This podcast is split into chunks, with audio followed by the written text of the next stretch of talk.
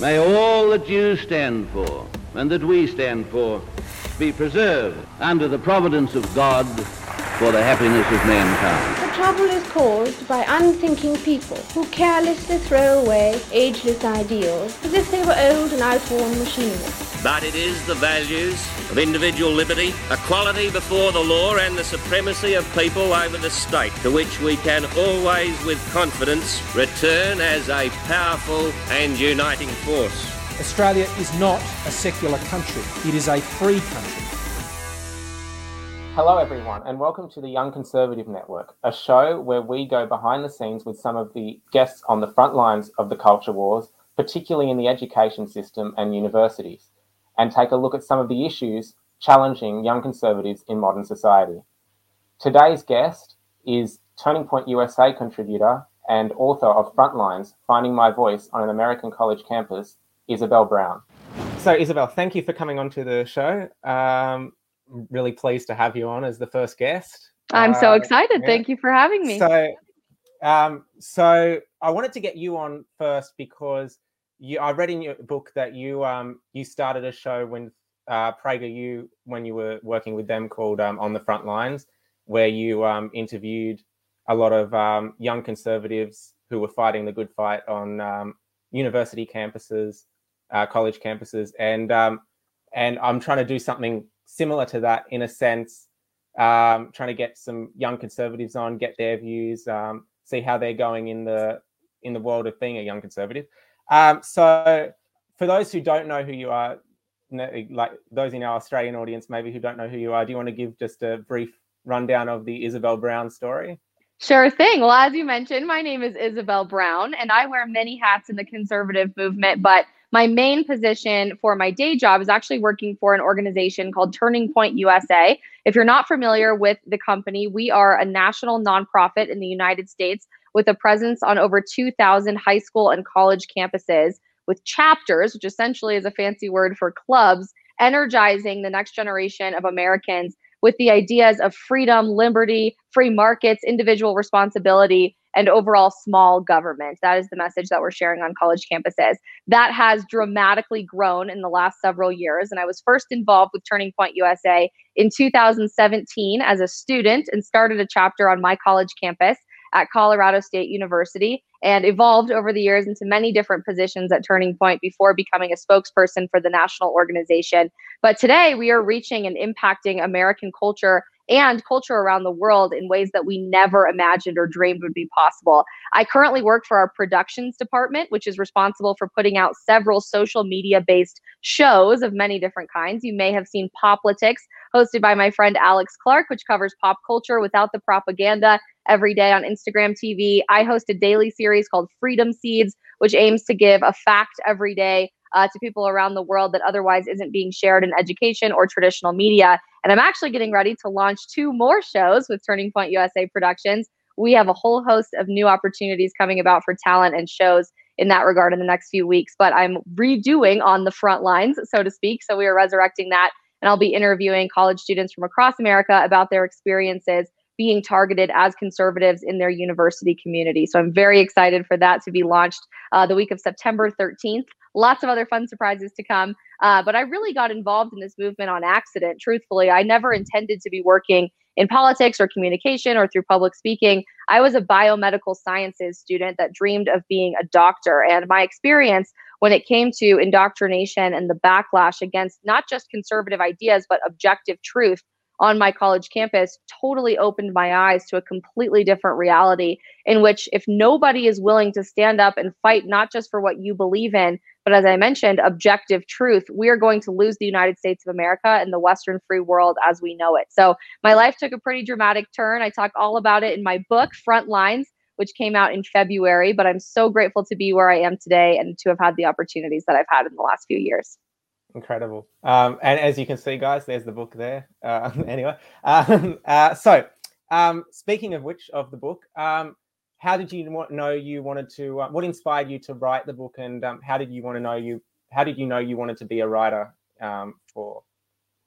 For that? I have always loved reading and writing. You will always find my nose in a book, regardless of where I am. Uh, it's been that way since I was a young child. But when it came to actually writing a book of my own, as I mentioned, I was in the hard sciences. So I was taking classes like organic chemistry and physics and anatomy and physiology. And when you think about those subject matters, you don't typically think about a political agenda being pushed in the classroom from college professors in particular. You typically would associate that with classes in political science or ethnic studies or gender studies, at least here in the United States. But I was completely shocked and blown away that even in my classes where we were supposed to be walking toward the pursuit of objective truth, finding out what was fact versus fiction, what we could prove versus what we knew was wrong, I was being told the political opinions of my professors as fact and as objective truth in those classes like chemistry and physics and anatomy. So I knew right away something was off about my college experience that way. Uh, but once I decided to start becoming a lot more vocal about the things I believed in politically and start a Turning Point USA chapter, I gained quite the reputation on my large public school campus as that conservative girl and was often the target of many death threats, doxing of my address, which means posting that without my consent online, people coming after me and threatening me with violence or even rape. Uh, and it was so eye opening to see the experience of what these conservative college students are going through, not just in the United States, but around the world on a day to day basis. But no one in the media is covering it. You never hear those stories mm-hmm. about just how crazy education has become. So I wanted to share my story in the effort that I could inspire other people to continue speaking up and know that they're not alone in that process. Yeah. Uh, so I know that you were you speak about it in the book, but you were a um, you were part of the student government on your um, on your campus um, and served some time as the speaker of your student government. Um, so I know you went through a fair bit, you know, with um, with threats and doxing and all that, um, and it must have been quite scary at times. Um, how did you get? Were there any times that you uh, felt like it was all too much, or or that it was becoming a bit too scary or anything? And um, if so, what got you through those times? Absolutely. And I think everyone who works in the movement alongside me every day experiences that at some point or another. There's a very humbling moment when you realize that this isn't necessarily just a statement somebody's putting out there on the internet or telling you to your face maybe your personal safety could be jeopardized simply because somebody disagrees with your political perspective and your worldview of what you believe the structure of government should look like. Sadly, that's the reality that we live in in 2021, and that can be really overwhelming for people. And honestly, is enough to get most people to back down and stop speaking mm. up and stop fighting because they don't want to put their personal reputation, their friendships, their relationships with others, or their safety on the line. Uh, but when you are able to push through that and you understand that these baseless accusations people are throwing at you, calling you a racist or a white supremacist or a Nazi, I get called Nazi and white power Barbie all the time. When you realize that those people don't actually know who you are and what your character is and what your personality looks like, that you're a conservative because you're compassionate, because you want to lift people out of poverty, you want to improve the human experience and help as many people as possible, you can realize that they know nothing about who you are and what you stand for. That is the laziest argument whatsoever when somebody comes after you with a baseless accusation, with a threat, with posting your address online. And they do it in a very intentional effort to scare you out of continuing to speak up. They do it because it's successful. And so when we mm. choose voluntarily to continue pushing through that, to continue speaking up, that makes all the difference in the world. But of course, I experienced several times throughout my college experience and afterwards where I wondered, you know, is this all worth it? Is this really what I want to be doing with my life, particularly when my address was posted online to an apartment that I lived at by myself off campus. I often would walk back from the library very, very late at night uh, after studying for several hours on end for all those difficult science exams. Uh, but I realized very early on that I was willing to put myself on the front lines fighting for the culture of the United States of America and the Western world moving forward if it meant it could inspire other people to do the same thing. Well, I'm glad you did. I'm glad you kept going. Um, so, um, now I remember um, if we just talk about indoctrination for a second. I remember my first sort of experience with indoctrination in the school system was in high school in year eight when we were shown um, Al Gore's An Inconvenient Truth in uh, year eight English. And um, at the time, I was, you know, I hadn't really been into politics. So I sort of, I will admit that I kind of fell for the, the whole climate change propaganda and everything at the time. Um, so I just wanted to ask you when your sort of first experience with indoctrination in that sense was in the education system? I was very lucky that it didn't happen until college. These days, American students are being pushed a political agenda as young as kindergarten and even preschool. It has become out of control and truthfully maybe too far gone in many instances in some of these public school districts. But luckily for me, I hit the timing right that it didn't happen until college, thank goodness. And it was actually the day after the 2016 presidential election. Every college campus in America was a political hotbed of very, very upset individuals because Donald Trump had won the presidency of the United States and would be so. inaugurated in a few months.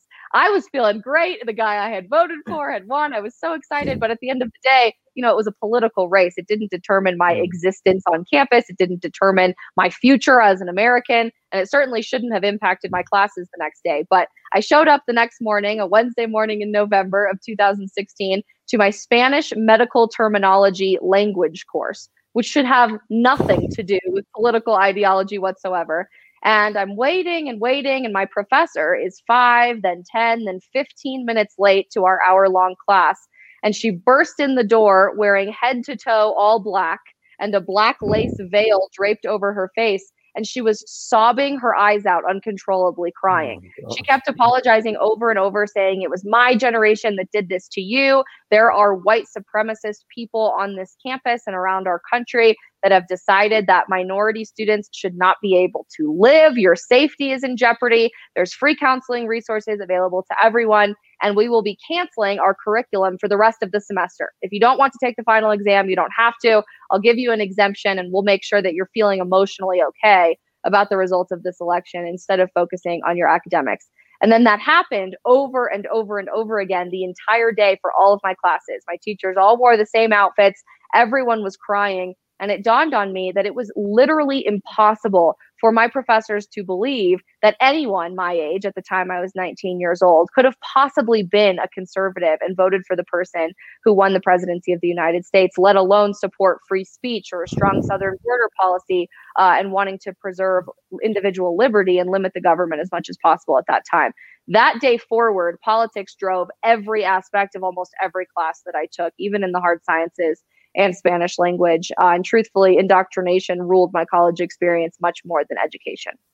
It's a sh- it's a shame when that happens because I mean you you go there you pay for an education you you know you're paying a fairly decent student fees and everything and you want to get the best out of it so um, it's a shame when you know professors and all that end up becoming um, more um, they want to you know engage in indoctrination rather than education um, so in the book, um, you discuss how universities and college campuses are the uh, front lines of the culture wars. Um, do you think there's a chance that we can fully restore diversity of opinion in um, in universities, both in the US and Australia, and I suppose around the world? Truthfully, I go back and forth. I am an eternal optimist, and I love what I get to do for a living. So the short answer is yes. But I have to wonder at this point in time if our education system, at least in the United States, is so far beyond what it used to be that it has to fall apart to make way for something better. And that's especially becoming apparent to me as this indoctrination becomes the hallmark trait, not just of the college experience, but high school and middle school and elementary mm. school and even kindergarten in the United States. Just a couple weeks ago, for example, the Chicago Public School District announced it would be mandating every teacher in a public school in the District of Chicago, Illinois, to provide free condoms to students aged 10 and up in fifth grade and up. So at this point, 10 year olds are not mm-hmm. only being mm-hmm. taught about sexual activity, but they're being provided free contraceptives without their parents' permission, probably without their knowledge as well in the classroom almost every major school district in a big city has adopted critical race theory and is teaching yeah. students that your entire future is based on the color of your skin, not how hard you're willing to work or what it means to work together and come together as a United States of America. Because of all of this, education is fundamentally changing, though. There are more people mm-hmm. choosing not to go to a traditional college and instead opt for a trade school route or maybe start a business and go after their American dream that way.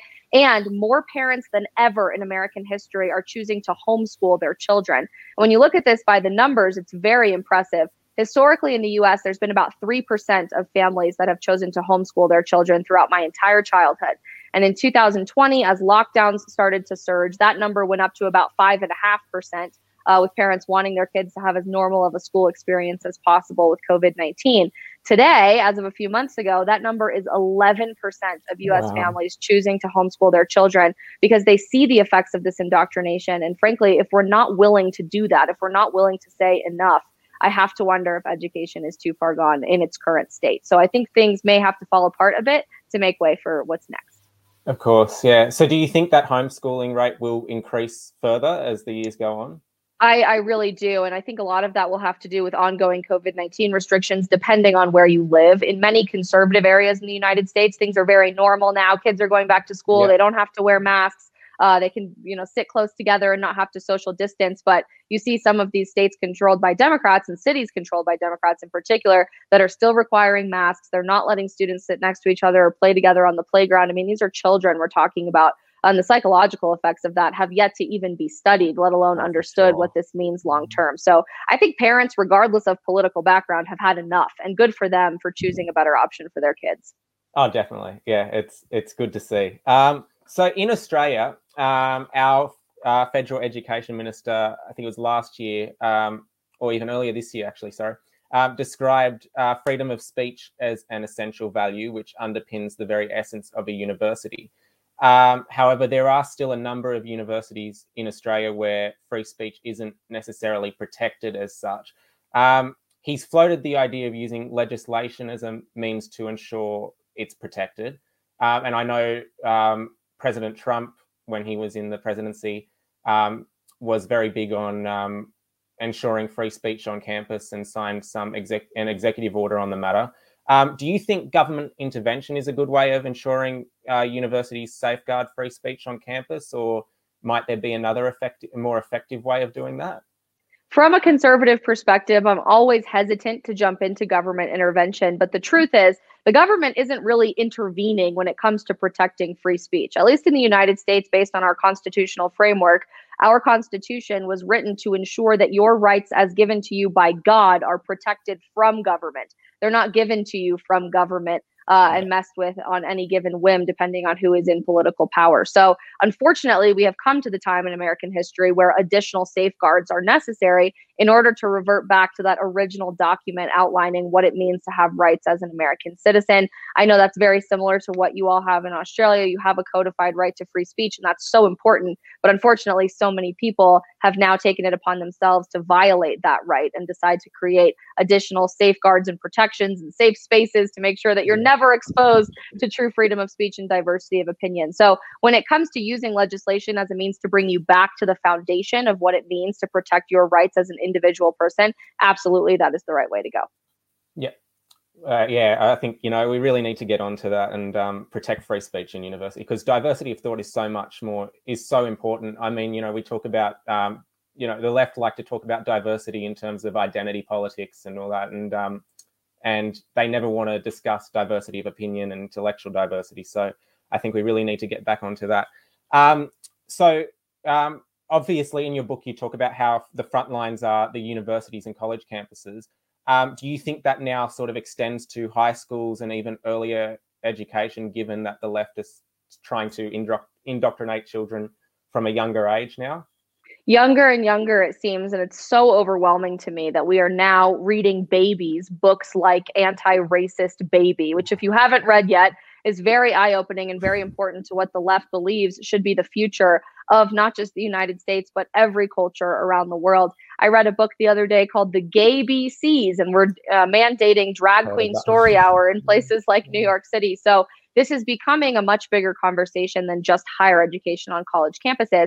But education absolutely is the front lines of what it means to fight the culture war, uh, not just here at home, but around the world as well. When we fail to expose people to a diversity of thought, whatever that looks like, political or otherwise, we fail to teach critical thinking skills. And truthfully, that is the most fundamental aspect of what it means to perpetrate a free society into the next generation. To have an individual's ability to say, hang on a second, to ask all the right questions, to think for one's self is what it means to be a citizen living in a free society.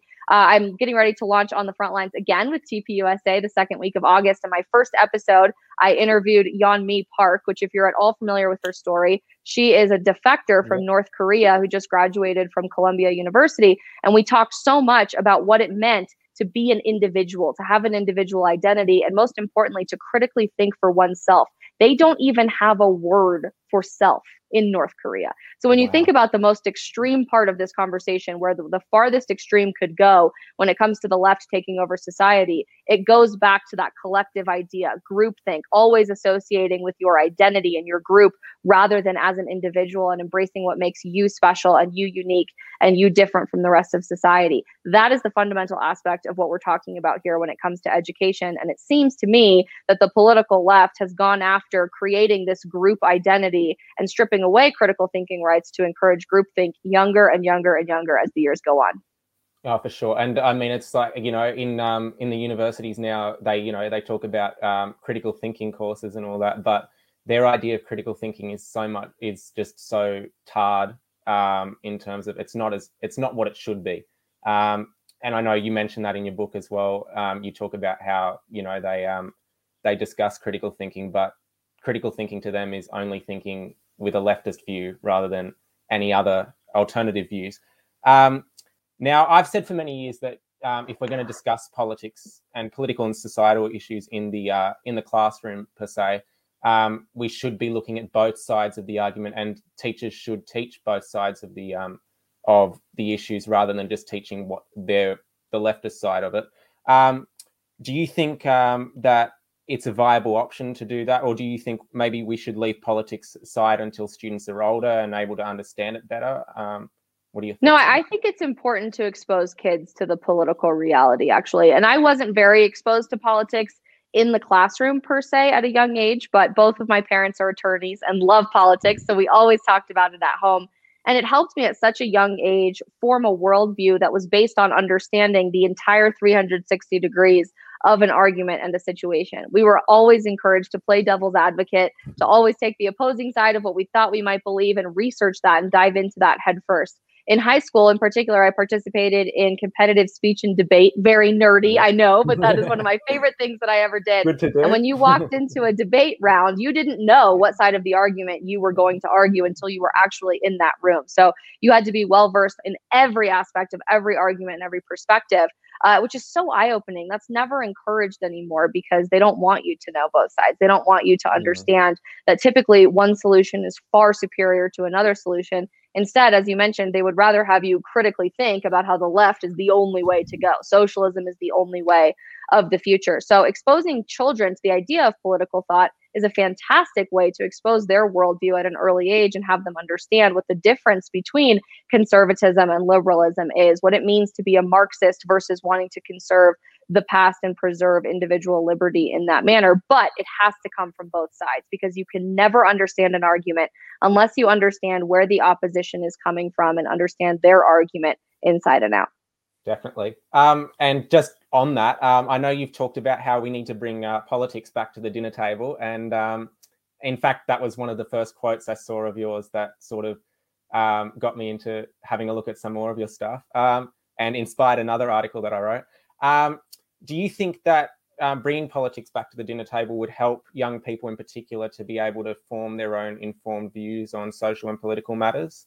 I do. And I think one of the big reasons for that is you're seeing in the United States 18 year olds move to college. They're an adult for the first time, but they have no way to articulate what they believe in and why they believe it. They might not even know because perhaps they've never been exposed to a political worldview in their life at home with their family, the people that they trust the most, and can comfortably talk back and forth about these things. I do believe that is starting to change simply because that indoctrination is becoming younger and younger, and people are talking about political issues in high school, middle school, elementary school. Uh, but if these conversations were happening at home and you had the ability to articulate for yourself, this is what I believe and why I believe it, indoctrination wouldn't even stand a chance. You would have the opportunity to pick apart your professor or your teacher's argument, uh, understand where the gaps are and where you can fill those things in to prove it wrong. For sure. Um, so if we're to, if we're to consider the education system in general, when do you think um, kids should be at, should start to learn about social and political um, issues? as early as possible. I mean, that is the game that the left is playing. We are now literally reading picture books to babies about situational and institutional racism. It blows my mind. But if we're really serious about fighting the culture war, we have to go where culture already is and tell the truth in all of those spaces. Definitely. Now, um, just one more question on the university stuff. Um, there's an issue that's obviously arisen in education, particularly in universities, um, where students are obviously always striving to do their best and get the best marks.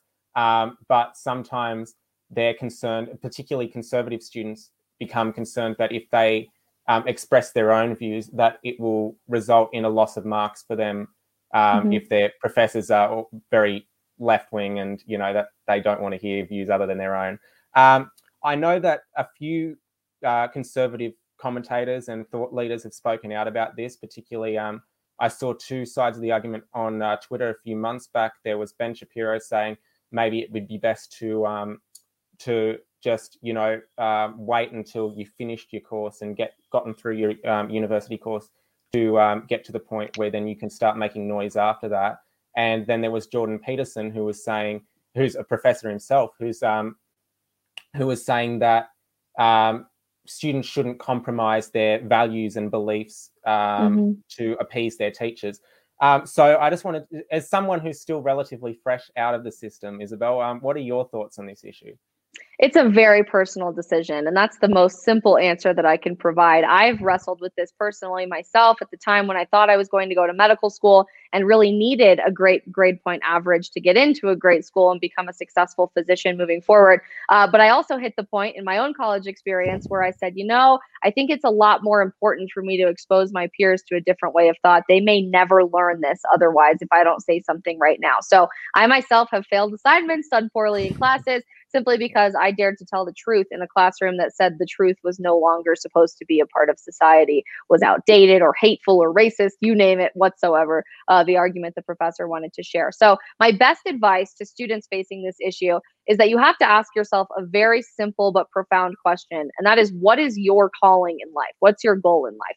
If it's to become a successful attorney or physician or something that requires an advanced degree beyond college, I would suggest keeping your head down, getting through your courses, getting as great of grades as possible, then becoming successful in that field and using your influence in that field to make a difference from a conservative perspective and to tell the world the truth when it comes to your position as a doctor, as a lawyer, as someone who has an advanced degree if the college experience is really it, it's the end of the road for you, absolutely speak the truth because your values are the most important thing that you will hold on to for the rest of your life. Grades come and go. And I know I'm very type A. I was an honor student myself. It seems really overwhelming when it comes to failing a test or an assignment or a paper Definitely. because you want to tell the truth. But that means absolutely nothing in the grand scheme of your life experience. And inspiring and encouraging others to run after their values with everything they've got and to share them proudly with the world means so much more. I think that's a very well reasoned answer, that one.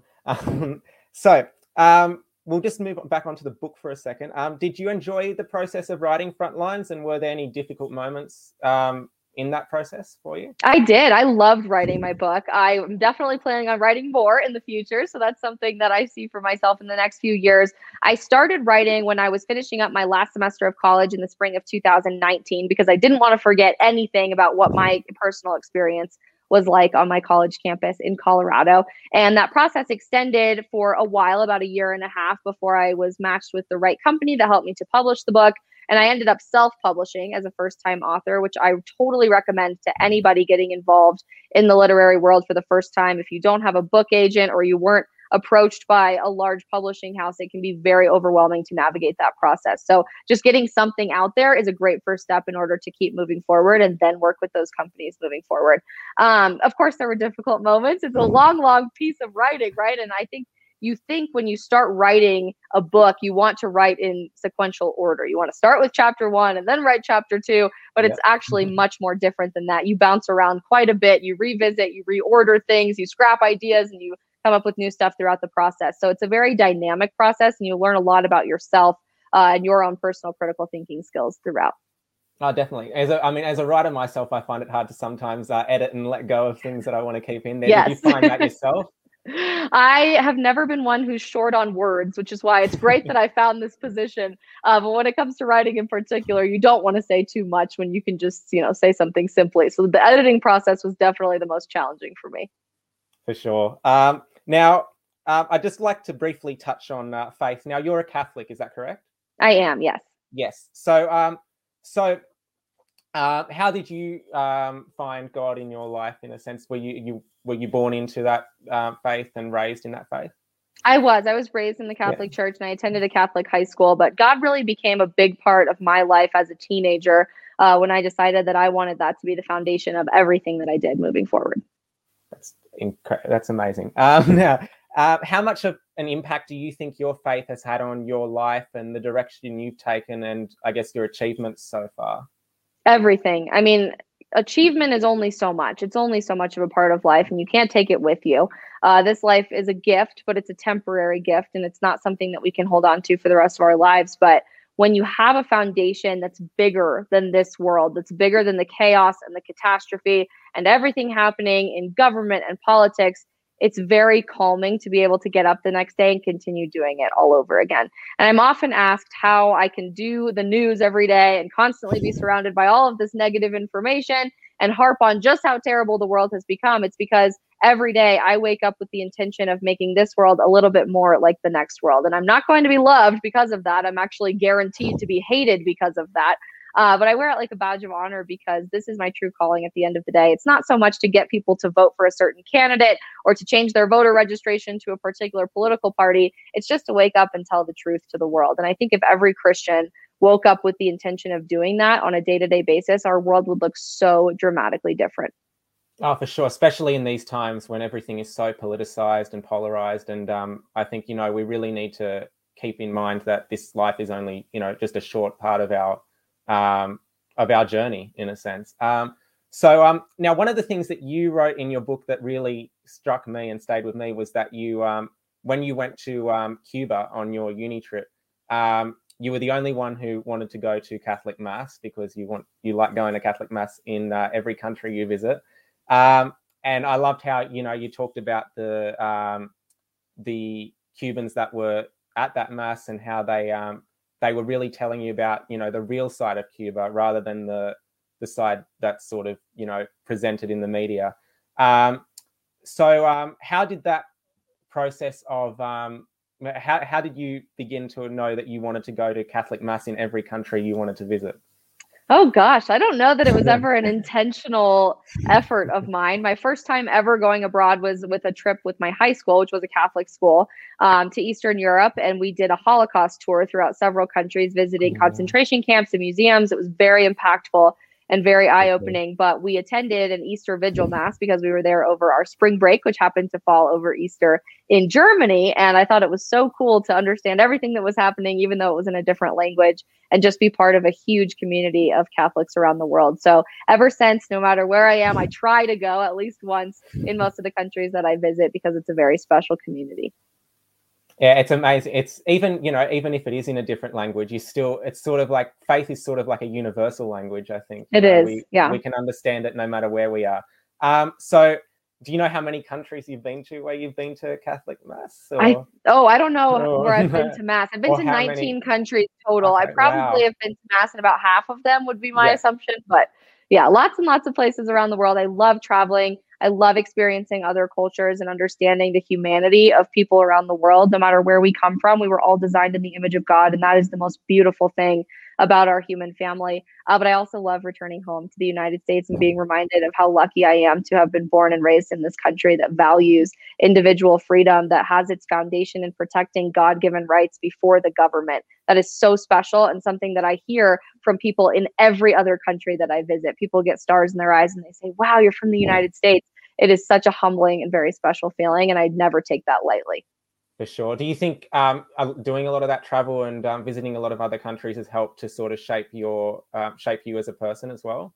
Oh, 100%. Yeah. I mean, my personality is very adventurous. I always love trying new things and going way outside of my comfort zone. So it's definitely something I've always enjoyed doing. But from a political perspective, it's absolutely helped to shape my political values um, in, alongside my faith, which really is the foundation for what I believe politically, because I've seen the effects of big government policies. I've seen socialism up close in several countries around the world.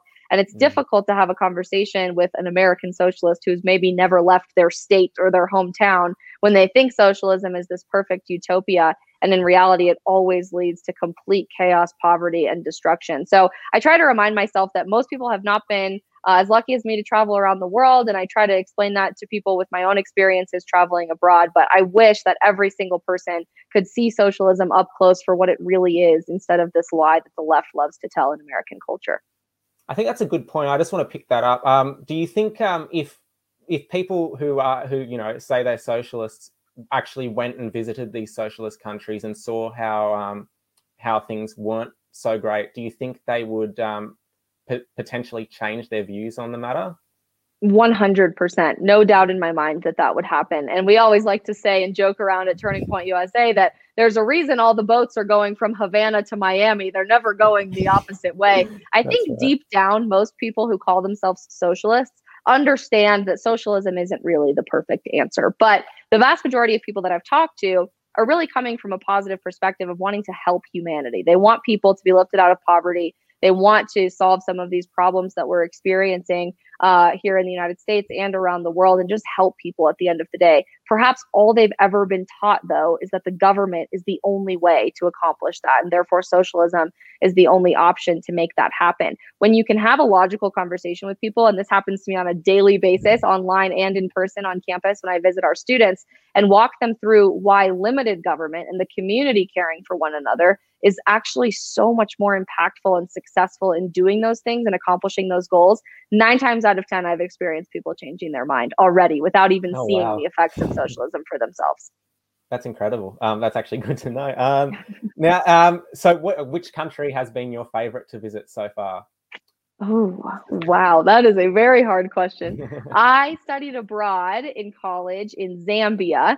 Uh, oh, wow. And I worked in the medical field there when I was still a pre med student, working with very rural communities that didn't really have access to healthcare, despite healthcare being free and provided by the government. So that was incredibly impactful. I made relationships there that will last a lifetime. And I very, very much miss Livingstone, Zambia. So I would say that's probably my favorite country that I've ever been to. It, it does make an impact too. You know, it helps you to understand that, you know, we do live in a, um, a very free and um, happy society. Sometimes, you know, a lot of us are very lucky to live where we live. Um, so um, now I um, I think I speak for myself and a few others when I ask, um, will may will after you know after COVID's all dealt with and everything, and we're able to actually unlock the borders and all that again. Um, you know, we're still going through lockdowns here in Australia constantly. You know, it's just chaos. Um, but uh, do you think um, maybe yourself and some others from TP USA might visit Australia at some point?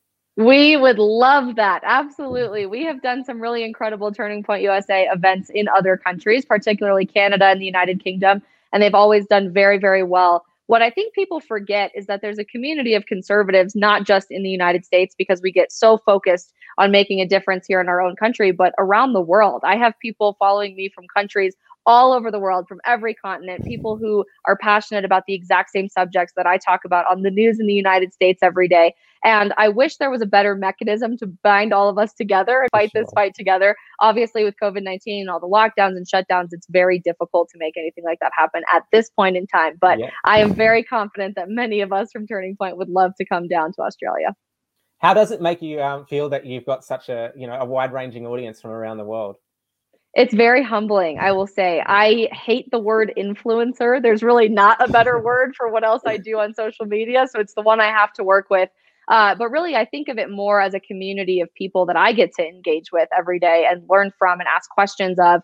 It's so important to have those connections. And in the time of censorship and shutting so many of these ideas down. I am incredibly grateful to have such a large community of people that I can talk to and interface with every day to get truth out there, but also to get feedback about what's happening out there in the world. I receive thousands of DMs every day from people all around the world about what they're experiencing, especially with these COVID lockdowns. And it's never been more important for people to be bold, to be brave, to stand for the things that they believe in in a really public way. So to even remotely know that I've influenced or inspired other people to do that on social media or in person in their own communities is incredibly humbling. All the glory goes to God for sure, but I feel very lucky to be able to talk to so many amazing people every day. Oh, for sure. And for those watching, if for those young conservatives who watch this, um, you know, Isabel is very responsive with her DMs. So, um, you know, uh, if you've got any ever got any questions for her, make sure to ask. Um, now, um, I suppose I just wanted to see what what were your um, who are some of the people that have influenced you in terms of um, your views and um, getting to where you are today. I think the two biggest mentors in my political experience have now become my friends, which is very cool, and I get to work with them on an almost daily basis. But I would say Charlie Kirk and Candace Owens have been some of the most powerful and inspiring people in my life when it came to finding the courage to speak up about the things I believe in, even in the face of backlash and hatred. Uh, obviously, I get to work with Charlie almost every single day, which is very fun. And he's been a great friend and mentor to me throughout that process, as has Candace Owens. They're incredible people. They are exactly the same as you see them on screen and when they're not on screen. Uh, and that's very special to know as well. But they are fighters for what they believe in, and they're not going to back down to ensure individual liberty for people around the world. Oh, for sure. Do you think having that sense of um, having that sort of uh, good, having a good community of people around you um, for young conservatives in particular is um, is very beneficial for them? Absolutely. Feeling isolated in your beliefs is one of the easiest ways to stop fighting for what you believe in and stop speaking up. So, there is a massive community of people who maybe have a show or a podcast. Uh, they've kind of made it, if you will. And we are all so passionate about the idea of reaching down a hand to help up the next generation. The more people that can tell the truth and get this information out there, the better. So, nothing would make me happier than if every single person posted things on their social media and had a podcast and gave speeches on college campuses I think if we are all willing to step out and be brave and do those things in a really public way, we are all going to make so much bigger of an impact than we imagined. For sure. Um, now I know you you said you were a uh, big reader um, as a kid, and um, so um, I assume you're still doing a lot of reading today when you can, when you get the chance. Uh, so um, speaking of books, um, this is just a little fun question. Has there been any standout books for you that have um, made had a profound impact on you, or that have um, helped you to understand things better? Uh, a ton politically, or yeah, I would say the standout books for me for the year so far, and I've read a lot of them so far, but I would say there's probably a top three that have been the most impactful for me in the year of 2021. I went back and reread Jordan Peterson's 12 Rules for Life. Could not recommend that book more to any human being. It's not necessarily political, uh, but psychologically helps you understand the human mind, why we believe in what we do, and how you can have more responsibility and control over your own life, which then, of course, feeds into the political aspect as well. So, if every person on earth read that book, I believe we would be in a very good place. And then following up with that, his sequel to that book was equally as impactful and wonderful. So, Jordan Peterson is a perfect person to get some advice from and understand his perspectives on the world. I would also say Dave Rubin's book, Don't Burn This Book was incredibly well written and very much outlines the principles of classical liberalism that very few people are talking about today in 2021. I think in America, it's assumed that if you're a liberal, you're a Democrat, but that's actually not the case in the United States today. The Democrat Party is very much a party and an institution of leftism in 2021. They're embracing the ideas of Marxism and socialism and have left liberalism behind in the dust. So, truly, the conservative movement has now embodied what it means to be classically liberal. And understanding the distinction between all of those things and those definitions is very well written in Dave Rubin's Don't Burn This Book. And um, I suppose this is sort of our final question, um, and we'll finish up. Um, so, what was what would your advice be to young conservatives of today, especially those who are sort of um, fearful to speak out uh, for fear of retribution? And um, yeah, I often get asked this question, and it's one of the most popular ones I get asked in person and online. But I have the same answer every time, and that is, I know that it's scary. I've been there. I've been a college student who did lose a lot of her friends, who got the failing grades on my assignments, who had many mentors decide not to work with me anymore because I was just a little too conservative for those people. But I decided to push through anyway. And believe me, I've been called every horrible name in the book. I've gotten the death threats. I've feared for my safety. I get how horrible it is. And so when I'm asking you to speak up, I know what I'm asking you to do. We're not promising that this is going to be easy and that you'll keep all of your friends and you'll always have great marks in school, but we are promising that this fight is worth it. And I know I speak from experience that when I decided to become incredibly bold and courageous about the things that I believed in, my life dramatically changed for the better overnight. And I have never looked back. If we don't start speaking up, every one of us in our communities, whether it be at church, at your university, online, to your family, to your friends, we are not going to recognize the world in just a few short years. And I think every human being on planet Earth has experienced some degree of that in the last year and a half or so as government intervention has become out of control in the time of COVID 19. We already don't recognize our lives. So imagine if at this point in time we stop speaking up and we let the government take over for the rest of our time in human history, we won't understand what it means to be free, to be an individual. We wouldn't even be able to have this conversation. So, if we're really serious about impacting the world and fighting this culture war and winning, which I do believe we are winning yep. at this point in mm-hmm. time, it requires active participation from every single person. So, you're never too young. You don't have to be experienced. When I started posting on social media, I didn't have a fancy studio or a team to help me write scripts. I just started posting things on Instagram. Uh, and obviously, a couple years later, things are dramatically different for me. So I truly believe any single person could be doing a job exactly like what I am doing right now. But all it starts with is a little bit of courage, 10 seconds of courage to put your thoughts and your values out there. For sure. Um, and just before we go, is there anything you'd like to plug while you're here? I'm so excited about so many upcoming projects. Unfortunately, I can't really talk to you guys too much about them yet, but as I mentioned, I have a show coming out the second week of September with Turning Point USA, so stay tuned for more info on that.